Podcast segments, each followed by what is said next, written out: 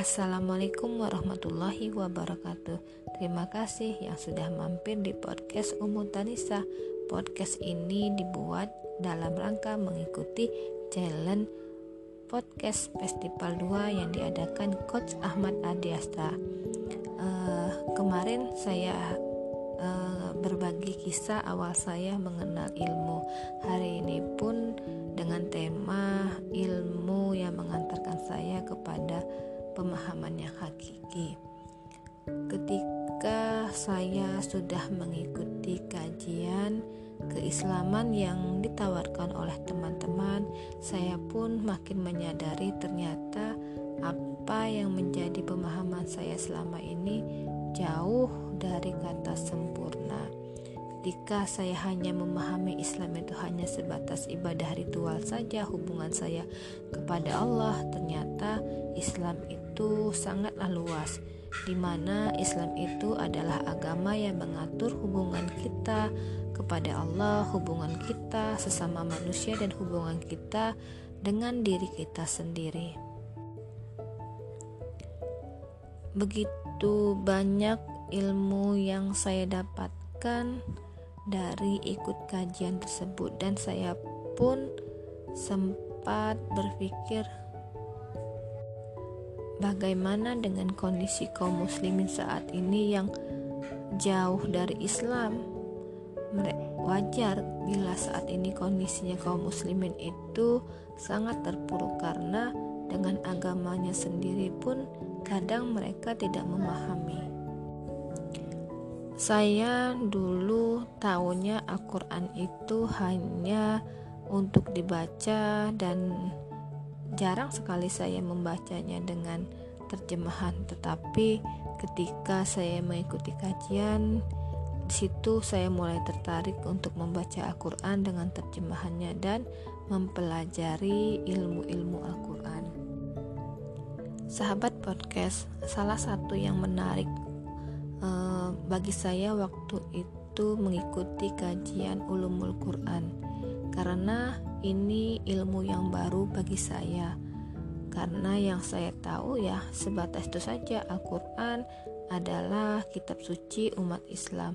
Saya pun tidak tahu bahwa Al-Quran itu ada ilmu uh, yang me melatar belakangi turunnya Al-Quran ataupun uh,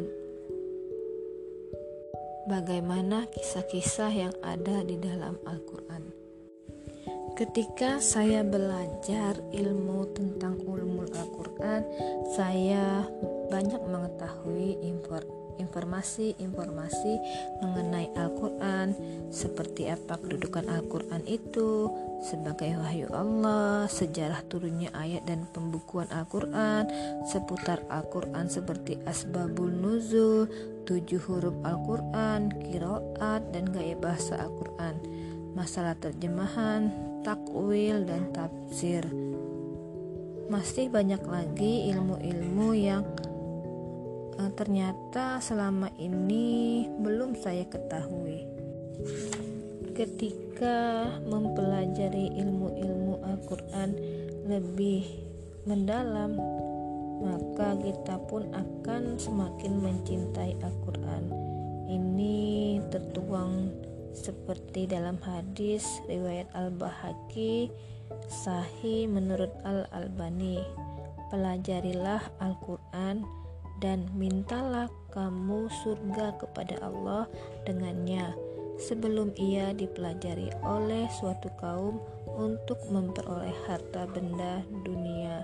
Sesungguhnya Al-Quran itu akan dipelajari oleh tiga macam manusia, yaitu orang yang akan berbangga diri dengannya, orang yang mencari makan dengannya, dan orang yang membacanya karena Allah.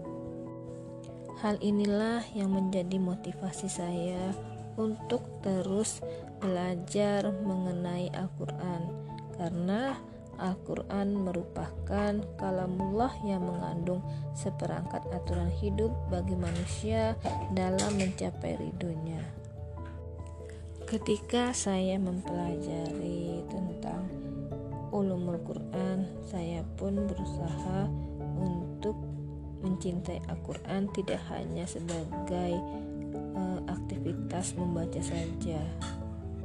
Ternyata begitu banyak hal-hal yang kita dapatkan ketika kita mencintai Al-Quran.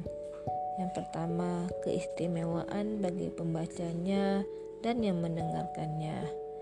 Yang kedua, keistimewaan bagi yang mempelajari dan mengajarkannya. Yang ketiga, keistimewaan bagi yang menghatam dan penghafalnya. Yang keempat, keistimewaan surat dan kandungannya. Inilah ilmu ulumul Quran yang menjadi uh, awal saya untuk memahami kitab suci yang selama ini Ya, saya tahu hanya membacanya saja, tetapi ketika kita mau belajar tentang ulumul Quran, bagaimana mengenal dan mencintai Al-Quran, maka Al-Quran insya Allah akan menjadi pedoman hidup kita. Nah, sampai di sini dulu podcast saya. Terima kasih sudah mendengarkan podcast saya. Assalamualaikum warahmatullahi wabarakatuh.